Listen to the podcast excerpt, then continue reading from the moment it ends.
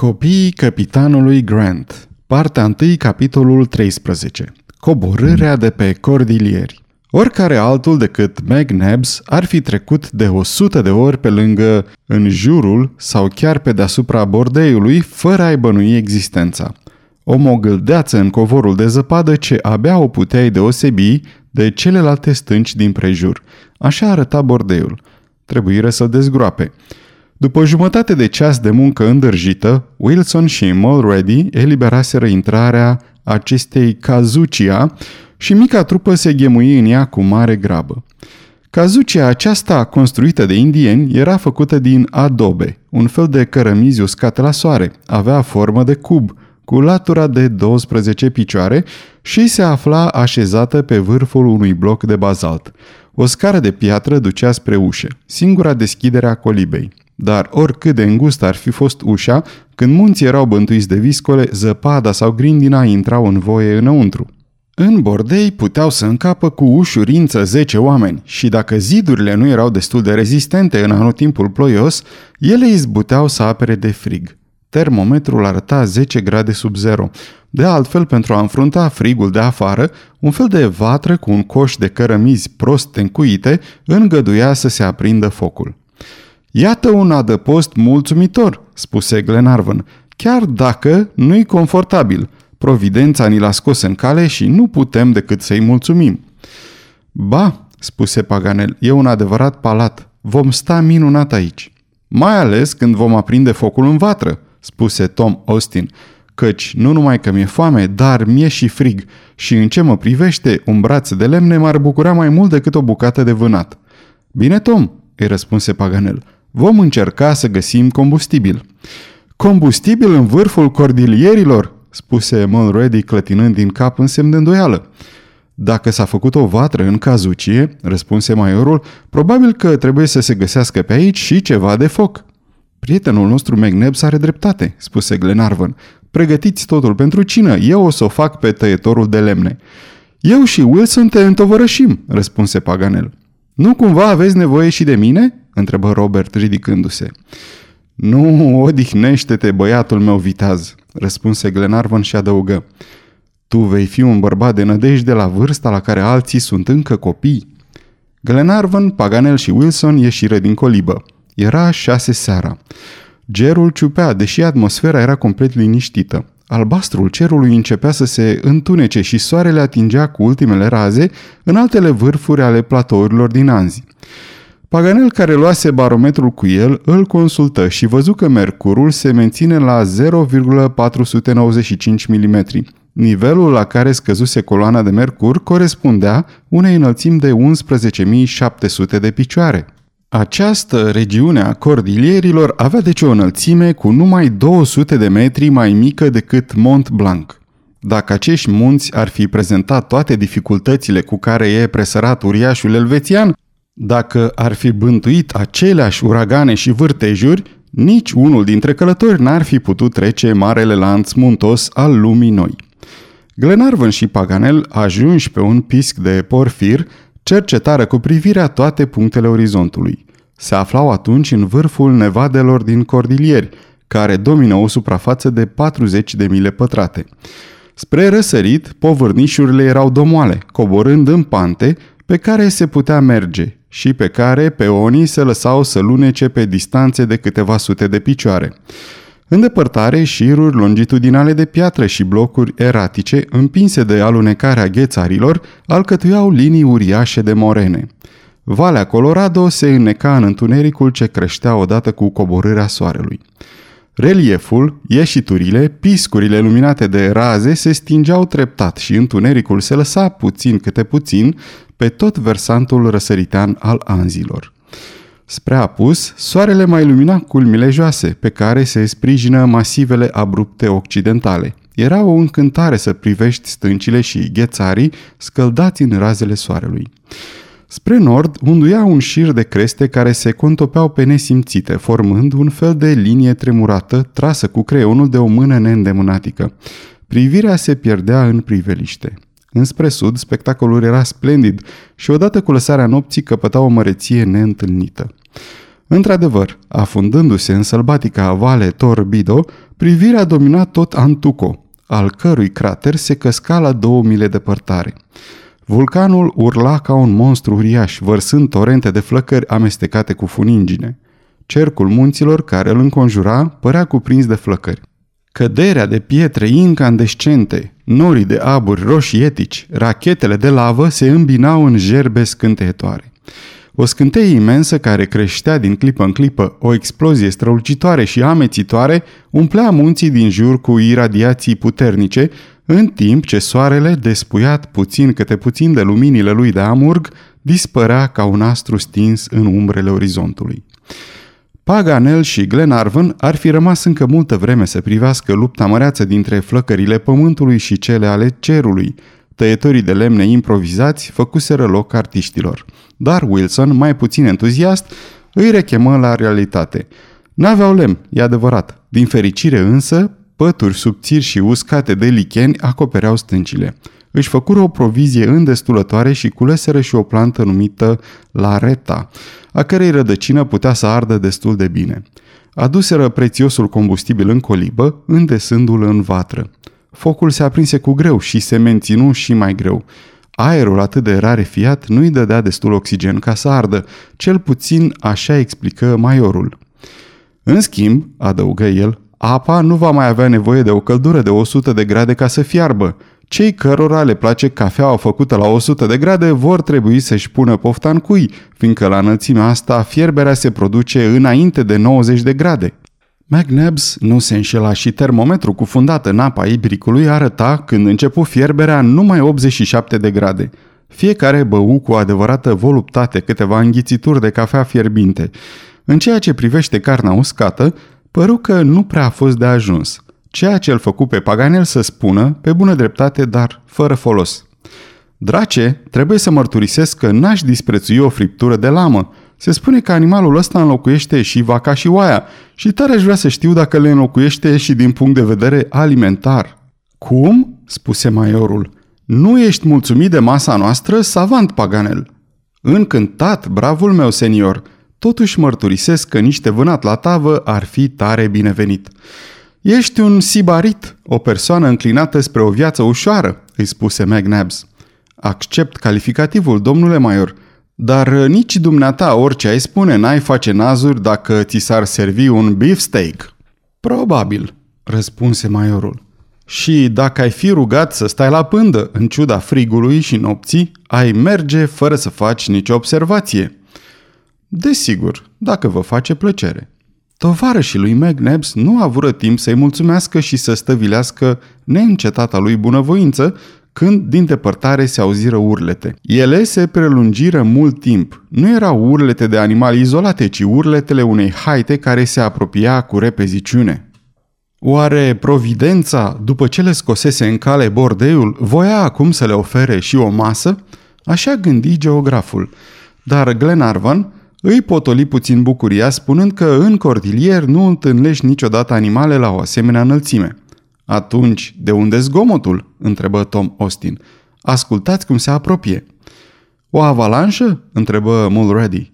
Cu neputință. Sunt de-a dreptul urlete, replică Paganel. Să vedem ce e, spuse Glenarvan. Și să vedem cei ca vânători, răspunse maiorul care își luă carabina. Toți ieșiră din cazucie. Întunericul nopții, înstelate, se lăsase de mult. Luna, în ultima ei fază, nu și arăta încă discul pe jumătate palid. Crestele dinspre nord și est se mistuiau în beznă și privirea nu mai distingea decât silueta fantastică a câtorva stânci mai înalte. Urletele, urlete de fiare îngrozite, sporeau. Veneau din partea cea mai întunecată a cordilierilor. Ce se întâmpla?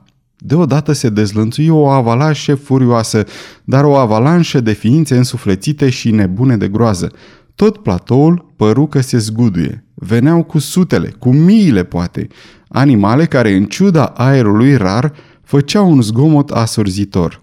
Erau oare fiare sălbatice din Pampas sau numai o turmă de lame și oi de Peru?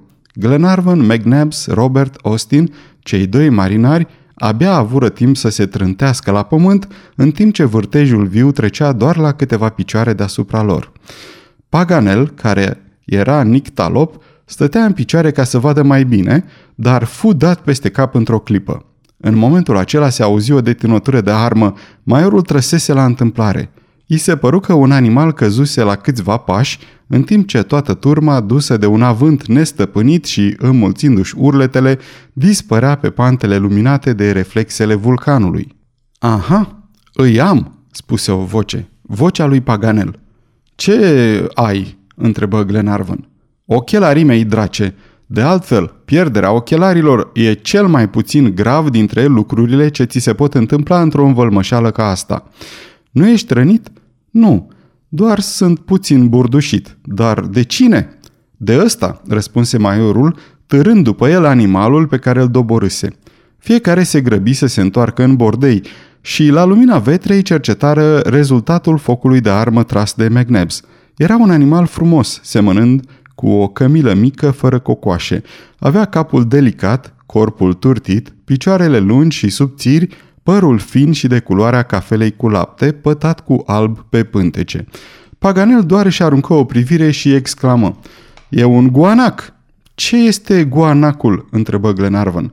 Un animal care se mănâncă," răspunse Paganel. Și e bun?"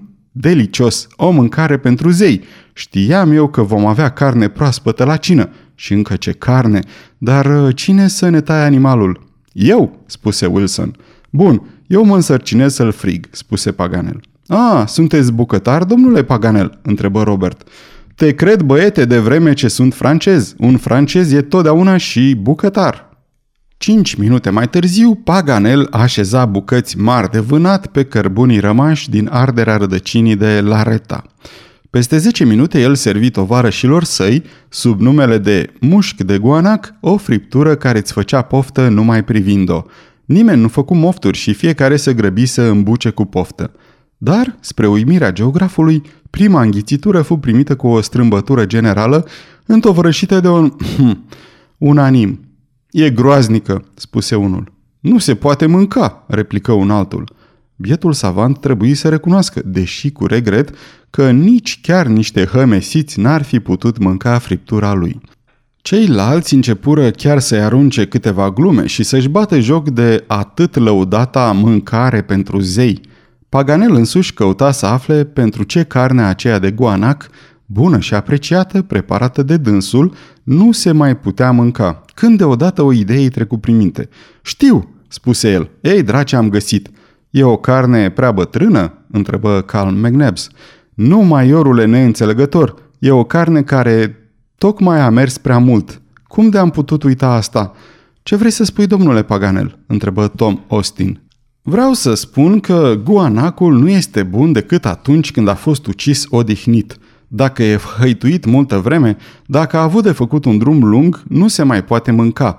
Pot deci afirma după gust că animalul venea de departe și cu el deci toată turma. Ești sigur de asta? spuse Glenarvan. Absolut sigur. Dar ce eveniment, ce fenomen a putut să înspăimânte atât de mult animalele și să le alunge la ora la care trebuiau să doarmă liniștite în culcușurile lor? Mie cu neputință să-ți răspund la asta, iubite Glenarvan, spuse Paganel.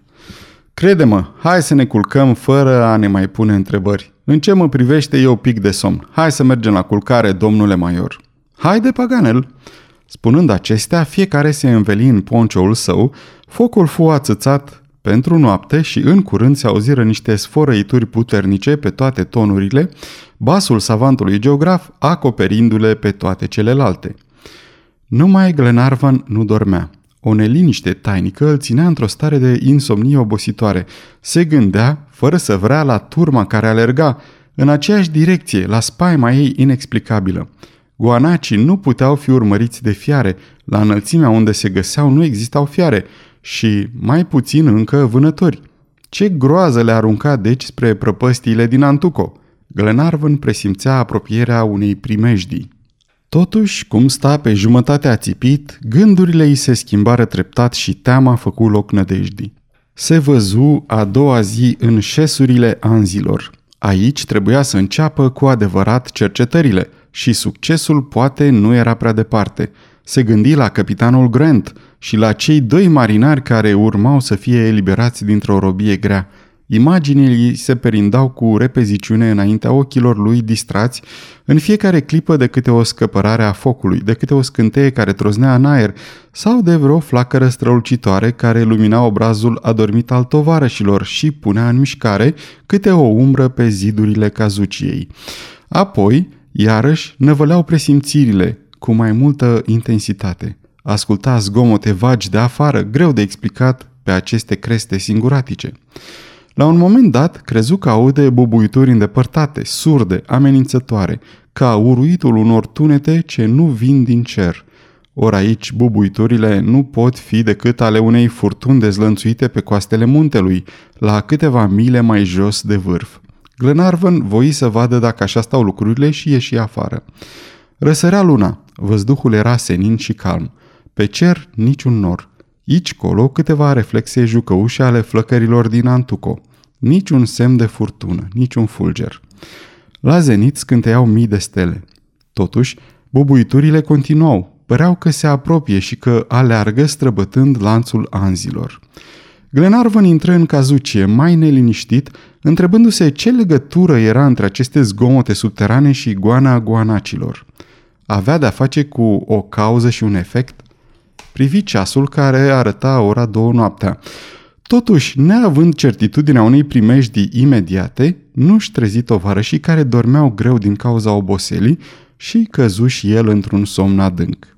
Deodată îl treziră niște bubuituri puternice. Era un vacarm asurzitor, asemănător cu zgomotul sacadat pe care îl fac chesoanele de artilerie trase pe pavaj. Glenarvan simți cum pământul îi fuge brusc de sub picioare. Cazucia se clătină și pereții ei crăpară.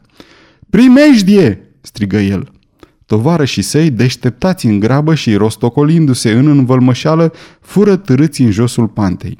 În zorii care răsăreau, scena era înspăimântătoare. Înfățișarea munților se schimbă brusc. Conurile se retezau de la sine, vârfurile se clătinau și dispăreau ca și cum s-ar fi deschis o groapă de desubtul lor – datorită unui fenomen specific cordilierilor, un masiv lat de mai multe mile o lua la vale așa cum era, alunecând înspre șes. Cu tremur!" strigă Paganel. Nu se înșela. Era unul din acele cataclisme obișnuite în șirul muntos cilean și tocmai în regiunea în care Copiapo fusese de două ori nimicit și Santiago de patru ori dărmat în timp de 14 ani – această porțiune a globului e neîncetat frământată de miezul incandescent al Pământului, iar vulcanii din acel lanț de munți, tineri, nu prezintă decât insuficiente supape pentru ieșirea gazelor subterane. De aici vin acele dese zguduituri cunoscute sub numele de tremblores. În vremea aceasta, platoul pe care cei șapte călători năuciți, îngroziți, se cramponau Agățându-se de tufele de licheni, aluneca cu iuțeala unui expres cu o viteză de 50 de mile pe oră. Ei nu puteau striga și nu puteau face nicio mișcare, să fugă sau să se opună. Nu s-ar fi putut auzi între ei. Bubuiturile interioare, zgomotul avalanșelor, ciocnirea maselor de granit și de bazalt, vârtejurile zăpezii pulverizate împiedicau orice comunicare între ei – Uneori, masivul aluneca fără zguduituri sau ciogniri, alteori începea să se legene ca puntea unui vapor zguduit de furtună, se prevălea pe marginea prăpăstilor, înăuntrul călora cădeau bucăți de stâncă, dezrădăcina copaci seculari și netezea cu precizia unei coase uriașe toate ieșiturile de pe povârnișul răsăritean. Închipuiți-vă ce putere are o masă cântărind mai multe miliarde de tone, pornită cu o viteză din ce în ce mai mare pe un plan înclinat de 50 de grade. Cât a durat căderea aceasta de nedescris, nimeni n-ar fi știut să spună. În ce prăpastie avea să se sfârșească, nimeni nu îndrăznea să-și închipuie. Nimeni nu putea spune dacă toți erau încă în viață sau dacă vreunul zăcea în fundul unei prăpăstii înăbușiți de iuțeala alunecării, înghețați de aerul rece care le intra în oase, orbiți de vârtejurile de zăpadă, gâfâiau zdrobiți, aproape neînsuflețiți și se agățau de stânci doar datorită instinctului de conservare. Deodată, o zguduire de o violență fără seamănă îi smulse de pe vehiculul care aluneca. Fură aruncați înainte și se rostogoliră pe ultimele dâmburi ale muntelui. Platoul se oprise brusc. Timp de câteva minute, nimeni nu mișcă. În sfârșit, unul dintre ei se ridică, zăpăcit de cele întâmplate. Era maiorul. Își scutură praful celor bea și privi în jur. Tovară și săi zăceau răsturnați unul peste altul. Maiorul îi numără. Lipsea unul singur, Robert Grant. Sfârșitul capitolului 13 din partea 1.